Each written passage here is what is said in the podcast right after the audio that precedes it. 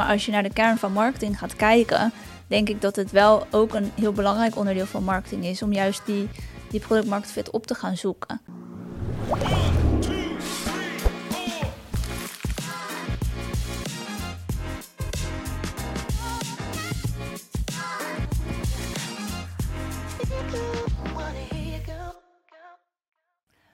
Allemaal, leuk dat jullie weer luisteren en kijken naar een nieuwe aflevering van de Marketing in Tech podcast. Vandaag zijn we er weer met een nieuwe stelling, uh, die gaat over product market fit. Uh, daar komen we straks op terug. Eerst zijn we natuurlijk benieuwd van uh, wat is ons opgevallen afgelopen week en dat wil ik graag aan jou vragen Niels.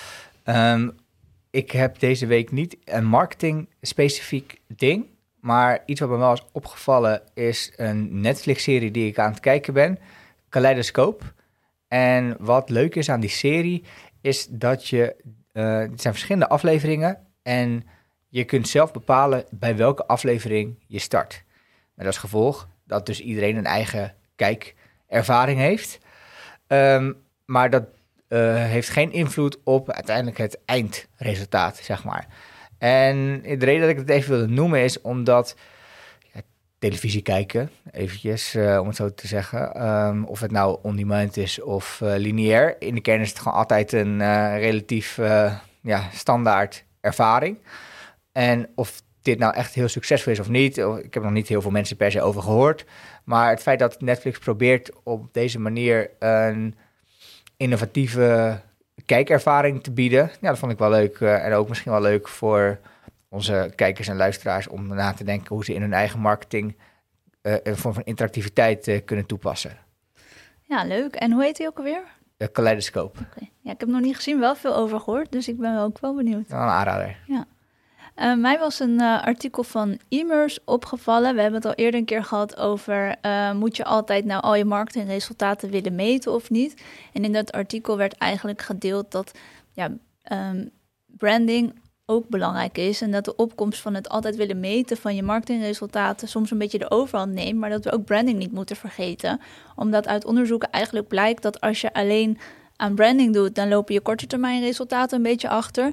Als je alleen aan heel erg da, ja, ROI-gebaseerde marketing doet, dat je korte termijn resultaten heel goed zijn, maar dat je lange termijn resultaten niet zo goed zijn, omdat mensen geen relatie opgebouwd hebben met je mhm. merk.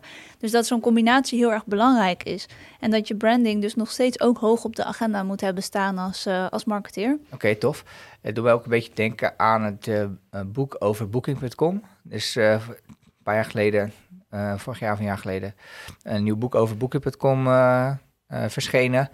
En daarin wordt ook echt duidelijk weergegeven hoe de marketing binnen Booking zich heeft ontwikkeld. Van puur ROI gedreven, alleen maar, ja, als we niet kunnen meten, dan doet het er niet toe. Naar toch steeds meer toch ook investeren in, in het merk. Dus uh, wel grappig dat dat uh, ja, nu common uh, wisdom ja, is. komt toch steeds meer terug. Ja. Chantal, vandaag gaan we het hebben over het hoofdthema Product Market Fit. En de stelling luidt, Marketing heeft geen zin zonder product market fit. Ben je het daarmee eens, Chantal? Ik ben daar niet mee eens. Ben je het er niet mee eens? Nee. Oké, okay, ben benieuwd. Ja, leg het uit. Leg het eens uit. Ja, ik wilde wel wat verder op ingaan, maar ik ben ook benieuwd of jij het ermee eens of oneens bent. Um, ik, heb, ik neig ernaar te zeggen dat marketing geen zin heeft zonder uh, product market fit. Dus daar zijn we het in, in een kern oneens over deze stelling. Ja, dat is ook wel een ja. keer leuk. Ja, ik uh, zal er wat verder op ingaan. Ik heb, we hebben het in de vorige aflevering natuurlijk al even gehad over de definitie van marketing. Ja. Um, daar wil ik nog even wat verder op ingaan, want ik heb daar ook even naar gekeken. En als je de definitie op Wikipedia opzoekt, dan krijg je marketing uh, is alle activiteiten die een bedrijf uitvoert om de verkoop van producten of diensten te bevorderen. Ja. Als je het bij die definitie houdt, dan zou ik het ook uh, eens zijn met de stelling. Maar als je iets verder gaat kijken naar een wat uitgebreidere definitie, dan hoort daar ook nog bij. Marketing is bij uitstek een discipline geworden waarbij het identificeren van behoeften centraal is komen te staan. En als je dan gaat kijken naar een product market fit, denk ik dat marketing een hele belangrijke rol heeft in ja, die product market fit opzoeken, realiseren, ondersteunen om dat tot stand te brengen. Um, Misschien is het wel leuk om voor de kijker nog, e- of, en de luisteraar nog eventjes product market fit specifiek uh, te definiëren? Eh, waar, waar, hebben we het precies uh, over? Ja, we hebben het er dan eigenlijk over dat um, er bij een doelgroep een hele erg behoefte is aan specifiek jouw product of dienst. Dus ja. dat er dus een hele duidelijke match is tussen de ja, een pijn die de doelgroep heeft en die ze willen oplossen, waar jouw product heel erg geschikt voor is. Oké. En je um, zegt eigenlijk dat um, marketing onderdeel is van het in kaart brengen van die behoeften. Ja, kijk, tuurlijk moet hij er uiteindelijk wel zijn, want als die er niet is, kan je misschien met hele mooie misleidende marketing ja. uh, wel ergens iets aan de man gaan brengen, maar dan wordt het op een gegeven moment wel heel erg moeilijk, want dan ga je natuurlijk geen tevreden klanten houden, je gaat moeilijk je, je, je bedrijf kunnen uitbouwen, meer klanten kunnen vinden. Als die match er niet is, dan gaat ook marketing en verkoop natuurlijk gewoon hartstikke lastig. Ja. Maar als je naar de kern van marketing gaat kijken, denk ik dat het wel ook een heel belangrijk onderdeel van marketing is om juist die, die product op te gaan zoeken. En die te vinden. Ja, en die te vinden. En ergens moet die er uiteindelijk natuurlijk wel zijn als je verder wil gaan met je andere marketingactiviteiten die meer gericht zijn op promotie. Uh, maar ik denk dat marketeers daar zeker een uh, rol in kunnen spelen. Ja, het is wel grappig. Ik denk dat ik ook vooral reflecteer vanuit mijn rol als adviseur. Mm -hmm. En dat ik eigenlijk uh, bijna altijd word betrokken voor het stuk communicatie en promotie, zeg maar. Ja, als die fit er dus eigenlijk al is. Ja, en want ik heb ook, of als die er niet is, en dat heb ik ook wel eens een keer gehad, ja, dan werd ik, aange, werd ik aangehaakt met de vraag, ga, wil je voor ons leads gaan genereren? En nou ja, dan eh, genereer je leads. Alleen die leads converteren allemaal niet. Uh, ligt het aan de leads of ligt het uiteindelijk aan de verkoopvaardigheden van de sales? Of, of ligt het gewoon aan het product? Waar in de kern geen vraag uh, naar is. Ja. Maar dat is altijd natuurlijk best wel een lastige discussie. Want al die zijn meestal verschillende afdelingen die wijzen en kijken allemaal naar elkaar. Klopt. Maar hoe ga jij er dan mee om als je in zo'n situatie terechtkomt? Um, voor mij, wat toch belangrijk is, is gewoon door te vragen op wie is die doelgroep dan? En um, ja, dan hangt het weer af van de rol die ik heb en, waar, en de vraag waar ik mee op pad uh, ben gestuurd. Maar als ik merk dat die product market fit er onvoldoende is, um, en, dan moet ik wel meteen erbij zeggen dat ik niet de arrogantie heb om te denken van, oh, als, als externe uh, het lukt eventjes niet. Het komt omdat er geen product market fit. Ja, dat, ik vind het ook best lastig als het gewoon een ingewikkeld product is voor een, voor een specifieke doelgroep. Ja, dus ik heb een keer iets uh, gedaan. Dat was specifiek voor, um, voor, gemeente, voor een specifieke gemeenteafdeling. Uh, en daar hadden ze, had iemand dan een software tool voor ontwikkeld. Ja, ik, ik, ik, durf niet te zeggen. Ik weet niet precies wat er bij die, niet exact wat er bij die gemeente speelt. Anders dan dat wat mijn klant mij, uh, mij brieft, zeg maar. Ja, als marketeer is, is dat soms ook gewoon de informatie waar je het mee moet doen. Precies, ja. Maar dus de, dan is het ook weer afhankelijk van wat ik zei, de rol die je hebt. In, in dit geval ik als externe adviseur. Als je als marketeer bij zo'n organisatie werkt, ben je al wellicht veel meer betrokken bij de ontwikkeling van het product. En um, wat is jouw ervaring daarmee? Um, ja, in mijn ervaring kan je dat wel zijn, maar ik denk dat marketeers toch wel, ook of je nou ingehuurd wordt of bij een bedrijf werkt, vaak in een later stadium pas betrokken worden. En dat dat misschien wel een algemene uitdaging is voor marketeers om er ook bewust van te zijn dat je ook best wel wat invloed kan hebben en kan adviseren over het stukje daarvoor. Om ervoor te, te zorgen dat die product market fit er is, om, of om te toetsen of te adviseren. En dat we soms best wel wat meer die strategische rol mogen pakken. Ja, precies. Um, en heb jij wel eens um, ja, ben je wel eens bezig geweest met het oplossen van die product market fit uh, vraag? Ja. Hoe heb je dat aangepakt? Um, ja, wat we eigenlijk zijn gaan doen uh, is... We hebben natuurlijk zelf al een beetje bedacht van waar zou er ongeveer behoefte aan zijn. Maar niet meteen een heel ingewikkelde, want IT is best wel vaak ingewikkeld. Mm -hmm. Een ingewikkelde dienst opgezet en uitgewerkt en er tonnen aan uitgegeven om het helemaal te gaan ontwikkelen. Maar eigenlijk door middel van een PowerPoint-presentatie en een overzichtsplaat um, een eigen invulling aangegeven aan wat wij dachten dat de klant nodig had. En toen gewoon op pad gegaan om de klant te gaan interviewen. En, te, en ja, door te gaan vragen en echt erachter te komen van wat zijn nou de, de, de jobs to be done van de klant? Wat, wat zou hem nou, waar ligt hij nou wakker van? Wat moet hij nou oplossen in zijn werk? Wanneer is die klant nou succesvol? Waar heeft hij last van? Wat heeft hij nodig?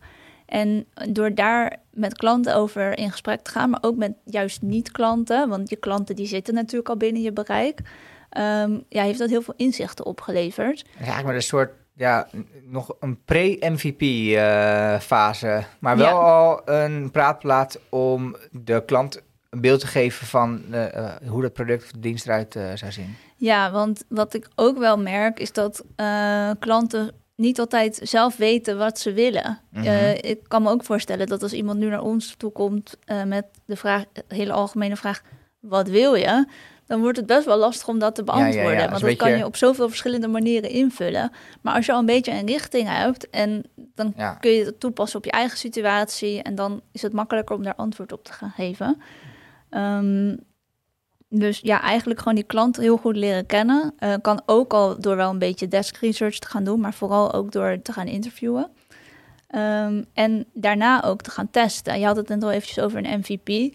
Het hoeft niet meteen een werkend product te zijn. Het kan ook ehm, een one-pager zijn, ehm, een, een factsheet, een PowerPoint-presentatie die je verder uitwerkt met wat soort mock-ups en visuals, waarbij je eigenlijk wel al doet overkomen alsof het er is, Ehm, maar het nog niet hebt gebouwd. En als er dan een paar goede reacties op komen, dat je dan eens inderdaad in het kleine iets gaat bouwen.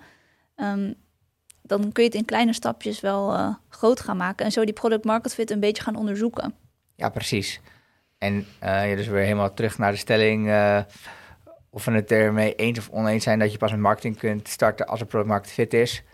Je bent als marketeer onderdeel van de productontwikkeling. En dus dat begint eigenlijk al eerder.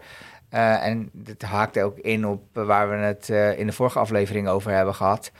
Eh, dat marketing toch vaak wordt verwisseld met reclame of met promotie. Terwijl er zijn meerdere P's. eh, Ja. En eh, product is daar duidelijk ook een onderdeel van.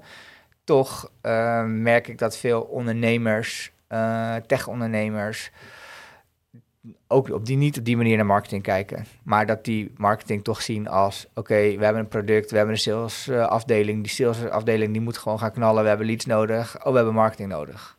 Ja, zo wordt er vaak tegenaan gekeken. En ik denk ook dat als je naar de stelling kijkt, dat marketing, communicatie en promotie en het opzetten van een grootschalige campagne geen zin heeft zonder product market fit.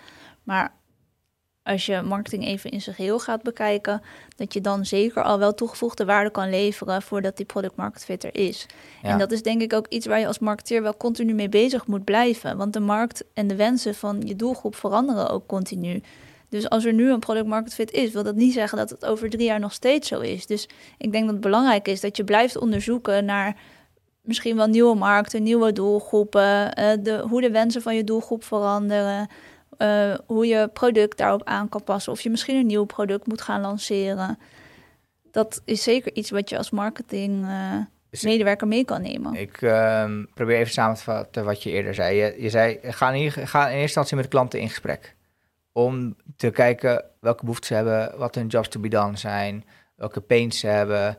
Ehm, ga vervolgens aan de hand van een, een MVP of een minimum viable product voor de kijkers die eh, die termen niet kennen, eh, met een mock-up, met gewoon iets tastbaars. eh, ga eens met ze in gesprek om te kijken of dat bij ze leeft. Ja. En vervolgens? Ja, vervolgens kan je dus op die manier, dat is dus de testfase eigenlijk. Eh, dan kan je het steeds gaan schalen, maar ook steeds weer even terugkijken van, joh, zitten we nog op de goede weg? Voordat je ineens eh, een paar ton verder bent en iets hebt wat niet helemaal past. En op het moment dat je echt een paar klanten hebt en merkt dit slaat aan, ja, dan kan je het groter gaan maken. En dan kun je echt campagne erop gaan zetten en gaan schalen. Ja, precies. Ja, dat ehm, sluit ook al aan bij wat eh, Sean Ellis eerder eh, al een paar keer langs eh, gekomen in de podcast Ja. eh, in zijn boek eh, Hacking Growth eh, beschrijft.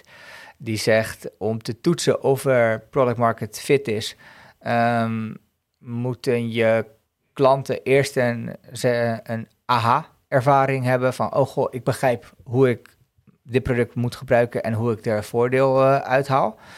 Ehm, vervolgens noemt hij eh, een, de must-have status. Eh, en je kunt bepalen eh, of ehm, informatie ophalen bij klanten om te kijken of ze jouw product als een must-have ervaren met eh, behulp van de zogenaamde must-have enquête.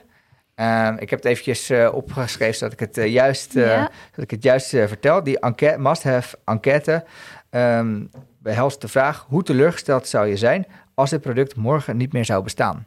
En dan met vijf opties. Heel teleurgesteld, enigszins teleurgesteld, niet teleurgesteld... of niet van toepassing. Ik gebruik het niet meer. Ehm, ja, dat is eigenlijk een hele eenvoudige manier... maar misschien ook wel pijnlijk... Ja, Misschien dus, durven sommige mensen die vraag eigenlijk, eigenlijk niet, te stellen. Uh, te stellen. Nou, en dan een derde manier is door, die Sean Ellis beschrijft, is door data te verzamelen over gebruikersgedrag. Dat is een beetje afhankelijk natuurlijk van het type product dat je biedt. Als je een uitgebreide dienst biedt op het gebied van consultancy in combinatie met technologie, ja, dan is het moeilijker om echt, inzicht te krijgen in hoe het product wordt gebruikt. Maar als je een, uh, ja, een SaaS-applicatie uh, hebt die op zichzelf staat, dan kun je gewoon kijken wat, hoe vaak eh, het, de ja, users terugkomen, de zogenaamde retentieratio. Ja. En op basis daarvan kun je ook zien als users dagelijks jouw product gebruiken, dan is het ook een indicatie van dat die uh, dat, dat er een must-have status uh, aanwezig is. En die, die tweede die je zei, om die vraag te gaan stellen, um, dat ga je dus bij je bestaande klanten doen? Um, dat ga je bij je bestaande klanten doen, ja. Ja. Want die hebben dan, dus, na, dus eerst is er een aha-moment ervaren. En dan vervolgens wil je weten, oké, okay, je hebt het nu een tijdje gebruikt, je weet hoe je het moet gebruiken. Maar wat nou als het niet meer zou zijn? Zou je dan uh, nog zonder kunnen. En als uiteindelijk blijkt dat het overige deel zegt: Oh ja, ik vond het wel leuk, maar ik vond het niet echt nodig. Ik vind een concreet voorbeeld: uh, Clubhouse. Hè? Kom oh, even ja? niet op. Clubhouse, dat is zo'n app waar iedereen opeens massaal op zat. En van het een of ander moment ook weer helemaal niemand. Dan denk ik toch dat die die must-have status onvoldoende hebben gehad. Terwijl je aan, eh, als ik dat vergelijk met bijvoorbeeld een Instagram, waar ik denk dat toch veel meer mensen die must-have status uh, ervaren dan uh, of een Spotify dan bij, uh, bij Clubhouse. Ja. Zit jij, doe jij nog wat met Clubhouse? Nee, ik heb het ook niet eens meer op mijn telefoon. Nee, dat bedoel ik. Ja. Toen dus een tijdje dan... was het echt de talk of the town en iedereen had het erover. Ja, was misschien ook wel een beetje het moment waarop dat natuurlijk in coronatijd een beetje opkwam. Ja, klopt. Maar, maar dus dat ja. laat ook wel zien dat je product market fit misschien ook weer afhankelijk is van maar hoe onafhankelijker. Ja, de behoefte op dat moment Precies. natuurlijk. Ja. Uh, als je heel erg afhankelijk bent van het moment, dan is dat dus in dit geval een risico. Maar wat jij dus eigenlijk zegt met die methode die Sean Ellis zegt, is dat is meer achteraf om te blijven toetsen van ben ik nog relevant. En de, um, ja, het interviewen van prospects en klanten is meer het uh, propositieontwikkeling. En dat zit meer aan de voorkant. En Ja. door die twee allebei te doen, blijf je gewoon continu kijken of je nog relevant bent. Ik denk dat je mij hebt uh, overtuigd, uh, Chantal. En dat inderdaad uh, dat je wel marketing kunt doen zonder dat er product market fit is, omdat je als marketeer onderdeel bent van het vinden van die product market fit.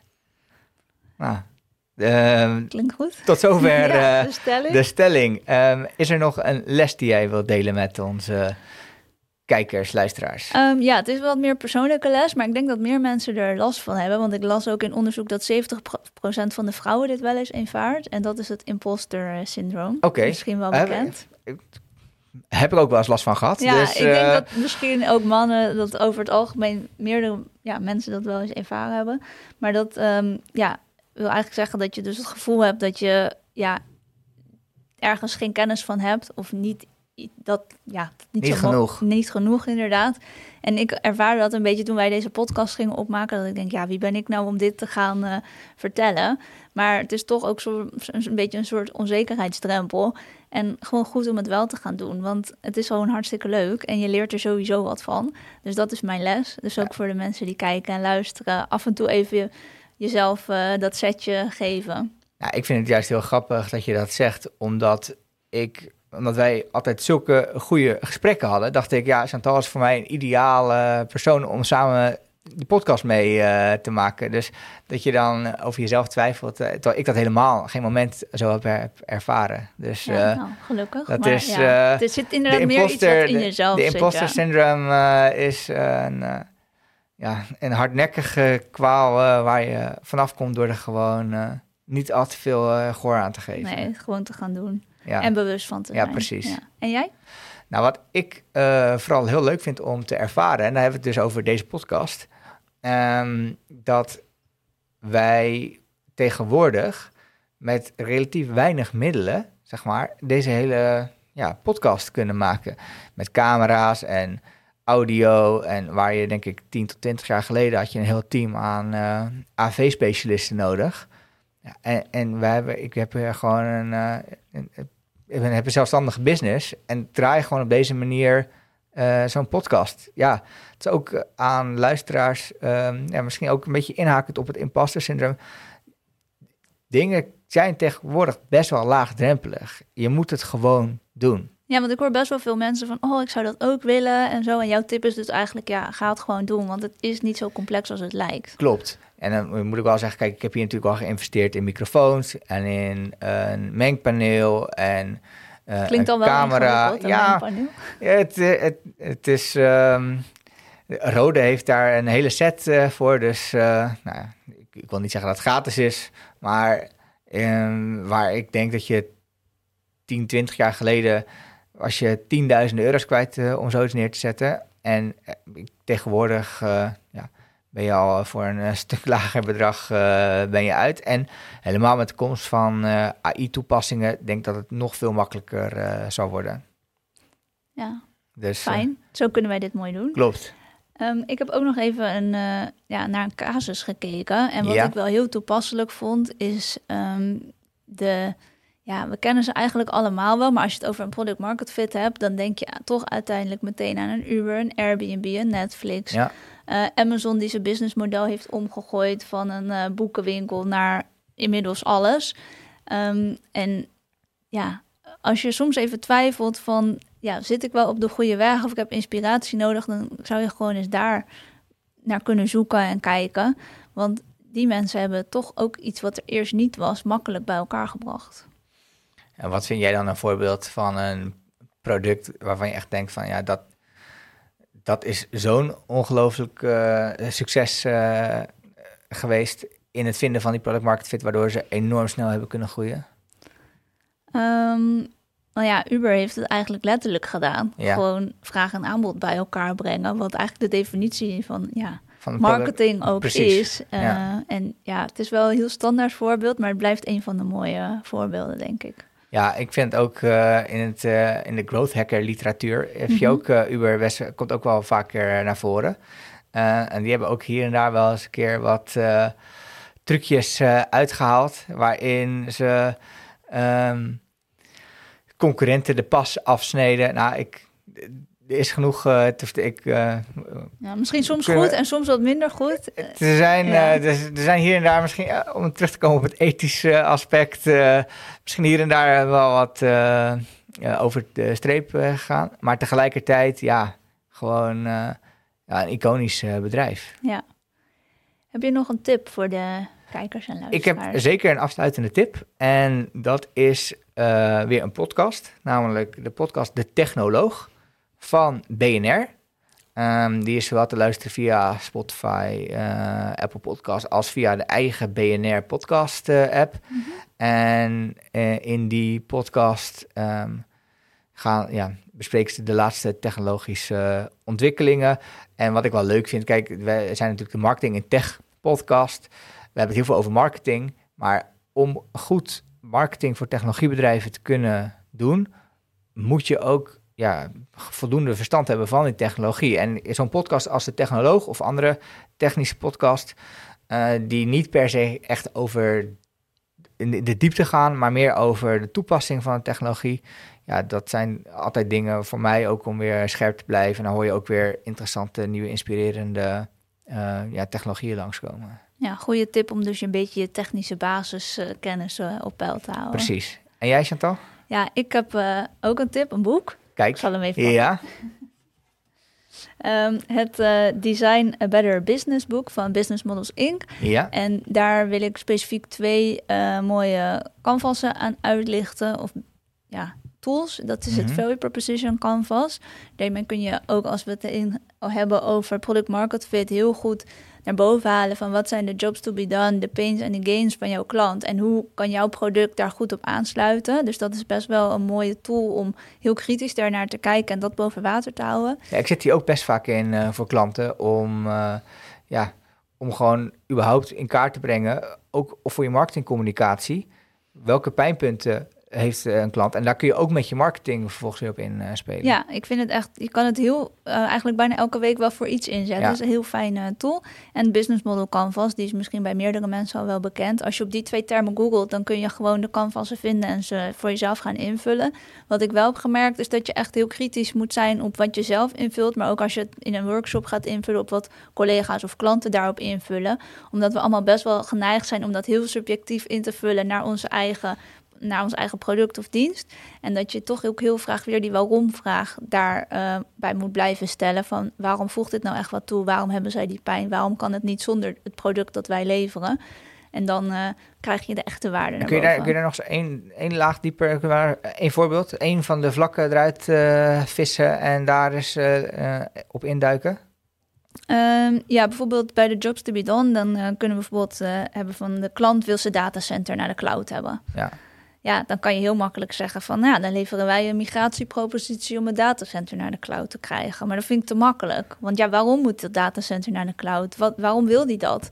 Nou, vaak weet de, weet de klant dat zelf niet eens, want die krijgt gewoon die opdracht vanuit de directie of, of wat dan ook. Maar dat is wel een interessante om dan toch dieper op in te gaan. Want ja, alleen het datacenter naar de cloud brengen, dat, dat, dat doet niet zoveel. Is ook maar een middel. Ja, het is een middel. Ja, precies. Ja.